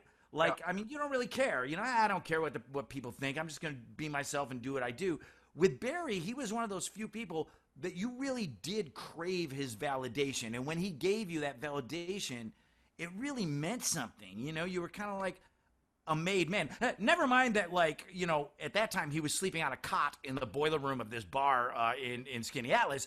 Uh, you know, we really wanted him to like us. And when he thought we were funny that night, instantly he stopped treating us like kids and he treated us like just funny people. Yeah, okay, why don't you come back next week? I'll put you on. And that was so hugely validating. And it was also the exact night where I stopped caring about high school or or you know chemistry class or uh, trigonometry or anything. Uh, Became you one know. of Barry's peers.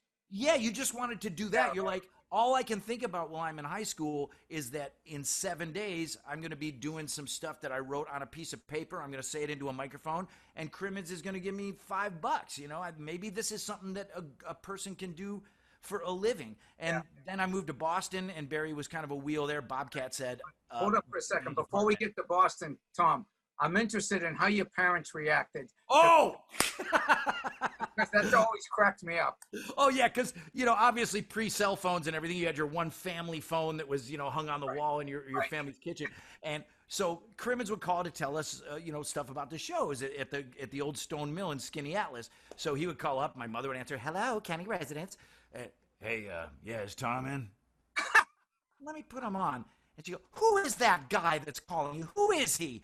Wha how old is he? I don't know. He's like 24, 25, maybe 30. I don't know. You know, he's, a, he's you know, uh, we were these man cubs, and he was this grown up dude, you know, with a mustache and everything. And my mother my mother was like i don't know there's something weird about a grown man calling high school boys there's something weird about this and uh, you know eventually she came around but it, you know we were like rupert pupkin down in the basement you know mom it's about my comedy show shut up you know it's so you come to boston and what happens well, uh, the Ding Ho was kind of the first place that I went to. I, I uh, Bobby Goldthwait, Bobby Goldthwait had just uh, had just moved, moved to San Francisco, and he said, "Come to Boston. You need to get out of Smallville. Come to Metropolis. Start doing comedy. You know, get out of Syracuse. I've got an apartment, and Crimmins is a wheel here. You know."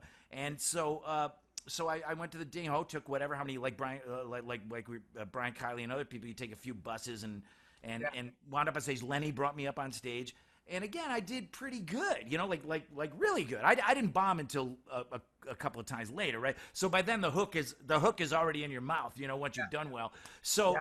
uh, so uh, yeah that was it and then i you know I, I, didn't stay in boston very long you know i only stayed a year before i moved to california but it was hugely formative people like mike mcdonald and barry you know actually like i said putting money in your hand to say stuff out loud that you wrote in a notebook it kind of let you know that you weren't psychotically delusional.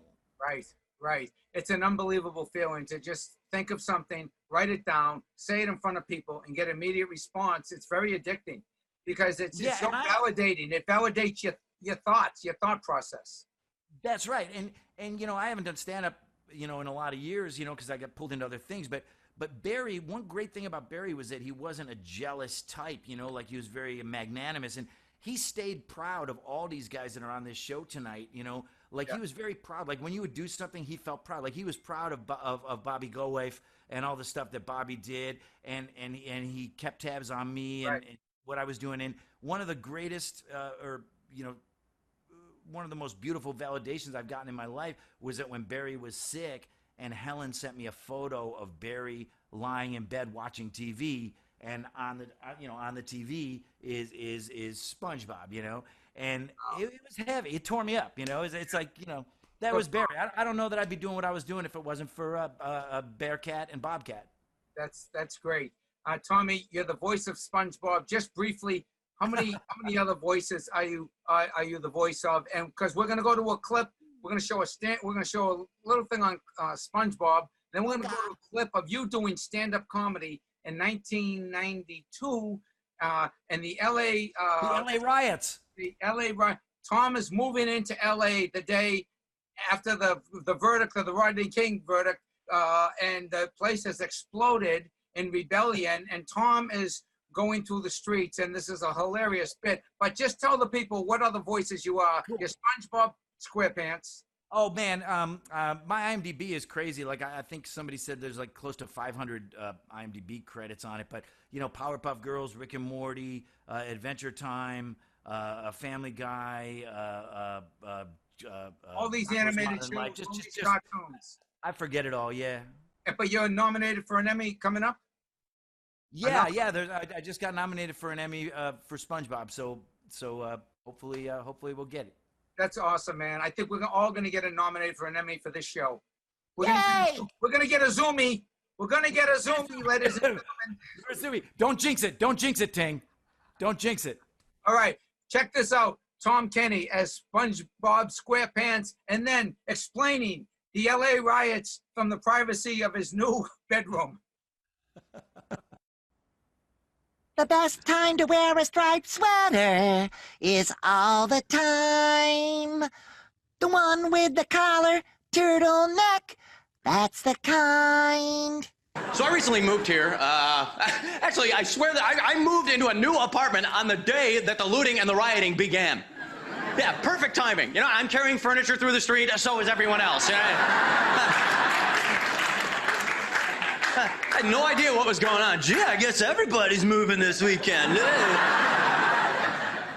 major, major exodus. Yeah.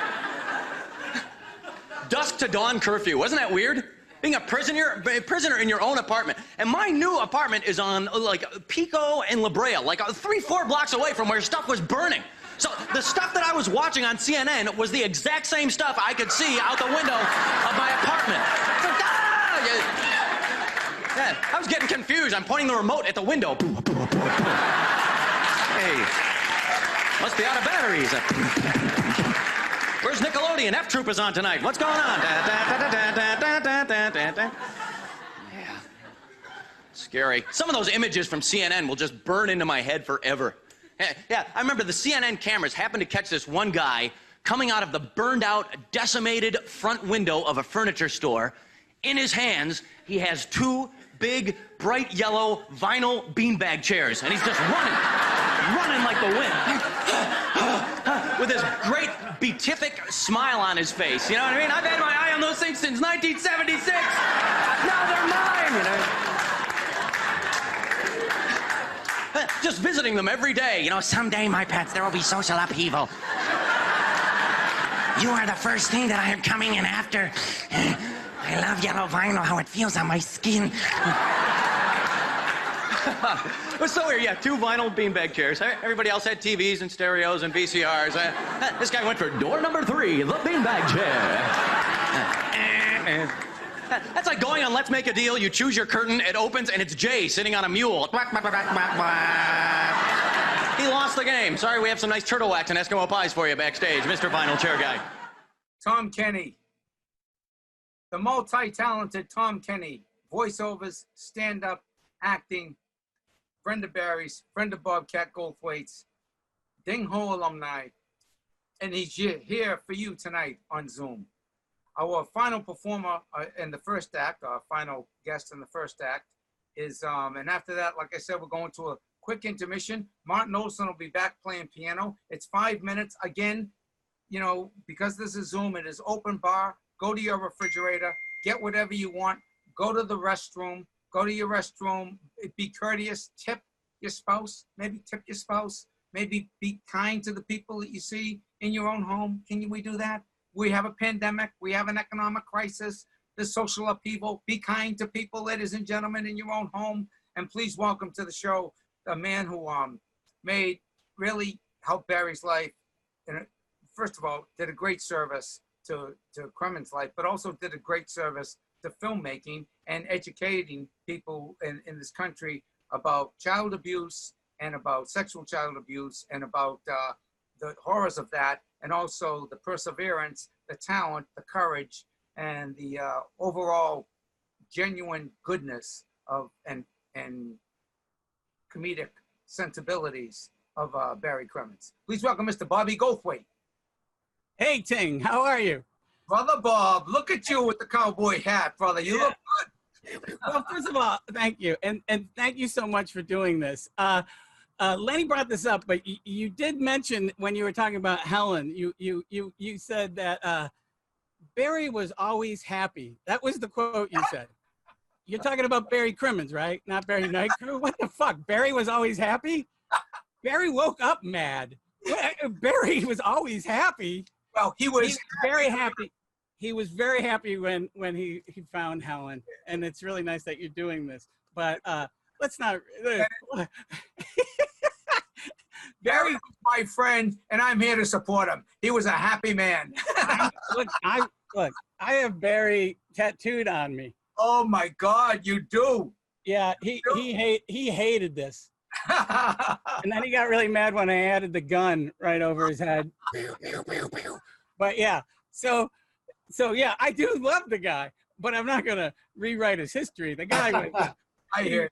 He, he used to call me up one night. I was asleep and it's 3 a.m. and I get this phone call and it's it's uh, you know no hello and I was like oh uh, hi Barry and he goes he goes Ugh. I go what's wrong and he goes you suck. I go Barry what did I do? He goes you suck. And he, I go what's wrong? He goes well I'm drunk and I thought I'd call a movie star up and tell him he sucks. So, you know, you know, uh, hey, that's me, Chance Langton. Chance, mute, mute yourself, Chance, please. Okay, I couldn't stop laughing. Hi, Chance. It's good to see your name. All right, I think I think Chance is unmuted. Th- That's hilarious about Barry. You know, he was, he was a curmudgeon. He was a happy curmudgeon, but, you know, Don Tom- nicknamed him Hap. Yeah. well, Hap, uh, uh, Tommy cleaned up that story because when we met him when we were kids, actually Barry, when he saw us and he said, "Oh, your children," and he goes, he goes, "What is this? The fucking kitty core?" I, still don't know what that means, but I was terrified of him. He just reminded me of like the Wizard of Oz. There was, you know, he always was smoking, so there was like smoke. Like sometimes I think smoke was coming out of him, not like through his ears or something. But hey, um, uh, I know you got a lot of folks here. Um, I did love Barry. Barry was Barry was. What's that? We're thrilled that you're here, man. I know Well- it's tough for you to do this, but you made a lot of time for it, and you you were at all the rehearsals, and you yeah, I'm, well, I'm super busy. I've got, I've got. Can I plug? I'm going to be on uh, comics Comics Unleashed with Byron Allen. Yeah, man. When is that? No, no, no. I'm kidding. So, uh, so listen. Uh, Tomorrow night film show. Here's the thing. So, uh, uh, he was my mentor, and we had this relationship, and and I made the movie of him. And I, I want to show a clip that's unseen material from Barry. Uh, you know, Barry is a political satirist, and and he he he- fought for change, and I think it's important that people just watch this clip. Uh, this didn't make the movie, but it gives you an idea of Barry's political outlook on life. So, can we show that clip? Sure. I think it's pertain pertains to now.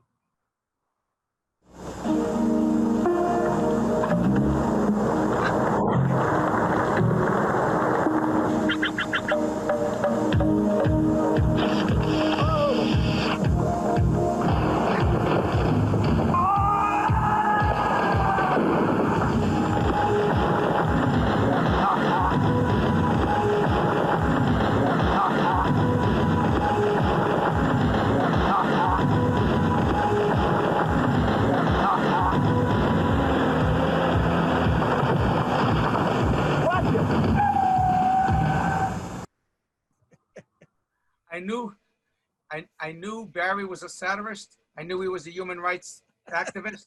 I knew he was a poet and a writer. I never knew he was an actor. Well, uh, so that was a show called Beans Baxter, and the and I told the director that he should he's got to hire this guy, and uh, Barry would be the first one to admit that he he did he was not very good at acting uh, uh, at that time. Uh, so he uh, the director called me up and he said um, the director called me up and he goes, "Are you mad at me? Why did you tell me to hire this guy?" and so they killed Barry before the opening credits and had Rick Overton come in and play the rest of his part as his brother trying to avenge Barry's death. Oh my God. Too Well-. That was beautiful. That was Well- beautiful. Tell me, um, you're working on something else. You're working on an actual film? Uh, Can we talk unlike about that? Unlike the rest of my body of work, no. So, feature so- film. Can we yeah, I'm, I'm doing an. Yeah, we can talk about. It. I've been, I've been working with Judd Apatow, and we're making a narrative film about Barry and Barry's life, which is funny because originally I didn't want to do a documentary. I was going to do a, a narrative film with someone else playing Barry, and then as I heard Barry doing interviews and feeling uh, uh, comfortable with his story, and also I, wanted Robin Williams to play Barry, and and Robin said he goes, "We're all getting too old. You better make a documentary." So so that's how Call Me Lucky came about. Uh, Robin gave me some money, and we started the movie. But um, so Barry did know that I was working on this narrative film towards the end of his life, and I went to visit him and Helen, and he says to me, "I have to tell you something," and I I think he's going to tell me that that he loves me or or or where the money's buried or I don't know. And and he goes, This is important. And he could barely walk and he goes, um, I want Mark Ruffalo to play me in the movie. I go, Barry, I don't want to talk about the movie. He goes, I think we should talk about it now. He goes, I want Mark Ruffalo. And, then I go, oh, I want Chris Pine to play me. And Barry goes, Who the fuck is Chris Pine? I go, How do you know Mark Ruffalo? He goes, I've never seen him act, but I really like him at the fracking demonstrations. That's great. A, it's a great thing you've done tonight, and all the comics. It was so great to see everybody, and uh, and uh, and and my love goes out to Helen, and and thank you everybody that's donating. That's so nice of you. It's awesome. And Bobby, it's a great thing you did making that film because I meant what I was trying to say was in the closing years of his life, the last five years, you know, that film came out because he didn't get the commercial success and he didn't get, you know, he did, wasn't filling stadiums uh, like, you know, a lot of comics. I mean, he, he struggled for many, many years and played, his- you know, worked No, really but, but I mean, as as Tom Kenny was nice enough to say that, you know, he, you know, I wouldn't be who I am, and I wouldn't have had the career I have if it wasn't for Tom Kenny, and if it wasn't for Barry. Barry, you know, I had props when I first did my act, and he's like, Ugh. he goes, the best case scenario is you're gonna end up in Vegas with a U-Haul.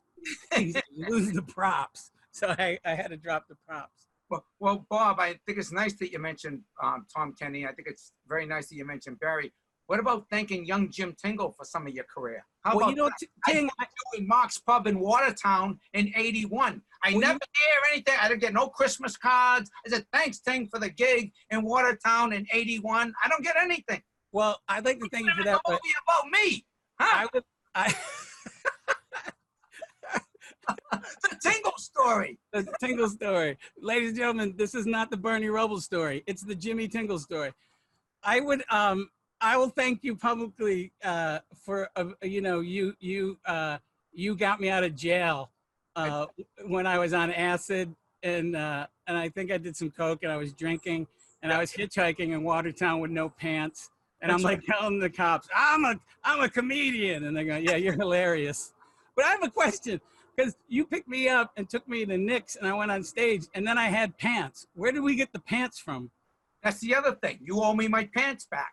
you never gave those pants. You, you completely have not given me credit for helping you in the Watertown circuit, and you g- took my own pants. I have to say, uh, and then I stopped drinking after that, and I haven't since for 39 years. But I know, Bob. That night, I was, uh, I remember uh, being out of control, and I was smashing up Paul Barkley's house, and and I think, and I could be corrected. Hopefully, that someone will correct me, but people decided that the best thing to do was to knock me out. So people. I feel like it was Don Gavin saying, knock him out. and so people were trying to knock me out. Hey, Bobby. Yeah. When you got sober, that was a game changer for a lot of people. Not immediately, but you helped me. You helped a lot of people, and I'm not going to name any names. But when I did the Tonight Show, when I did the Tonight Show in '88, I stayed at your house, and and I had 88 days of sobriety, and I Yeah, stayed you- at your house that night, man. And you came to the show, and Jo- Joe Yannetti, who's coming up later, was there, and I think Tom Cat might have been there. But I love you. You helped That- me. That was when I. That's when I still could get into the Tonight Show. Yeah, I know. Before you before I set it on fire. before you lit Jay Leno's desk on fire. But you helped a lot of people with that sobriety move, man. Uh-huh. And thank you. And you helped Barry enormously, making that, Well- giving him the artistic credit that he deserves. So thank you, brother. Well- Love you. well, is this clip we're gonna watch right now? Oh, we're just gonna. This is the trailer for folks who aren't. We're talking about Barry and we're talking about Call Me Lucky. Uh, uh, I really wish they'd just play him falling down the hill again. No, but this is the trailer for uh, Call Me Lucky, and uh, it was a. You know, watching it with Barry was hilarious because he had never seen the movie, and I'm sitting there at Sundance, and Barry's sitting next to me. He's like going, "Ugh, ugh, ugh. Why'd you talk to this asshole?" And I go, "I go, Barry, wait till the end of the movie. I make you Jesus."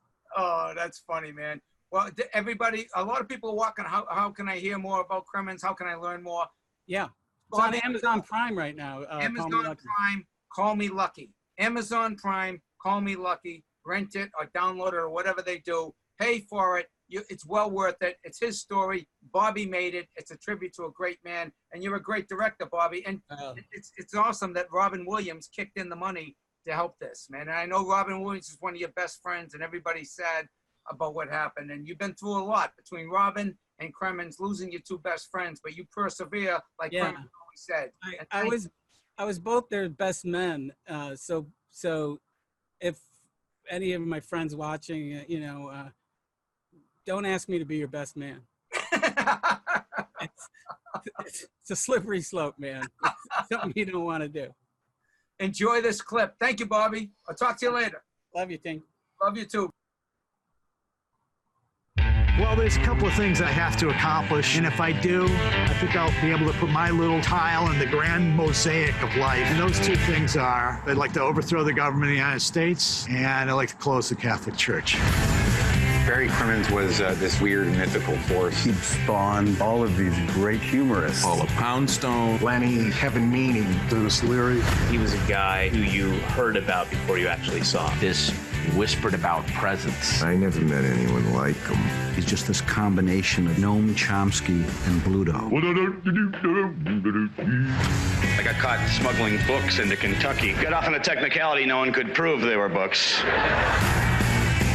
Why do women go to the bathroom in Paris? Because they get hassled by drunk men. He would go into a rage. Watch the kind of stuff I can do here. Just get out. I don't like you. He stopped, I think, worrying about whether he was being funny or not.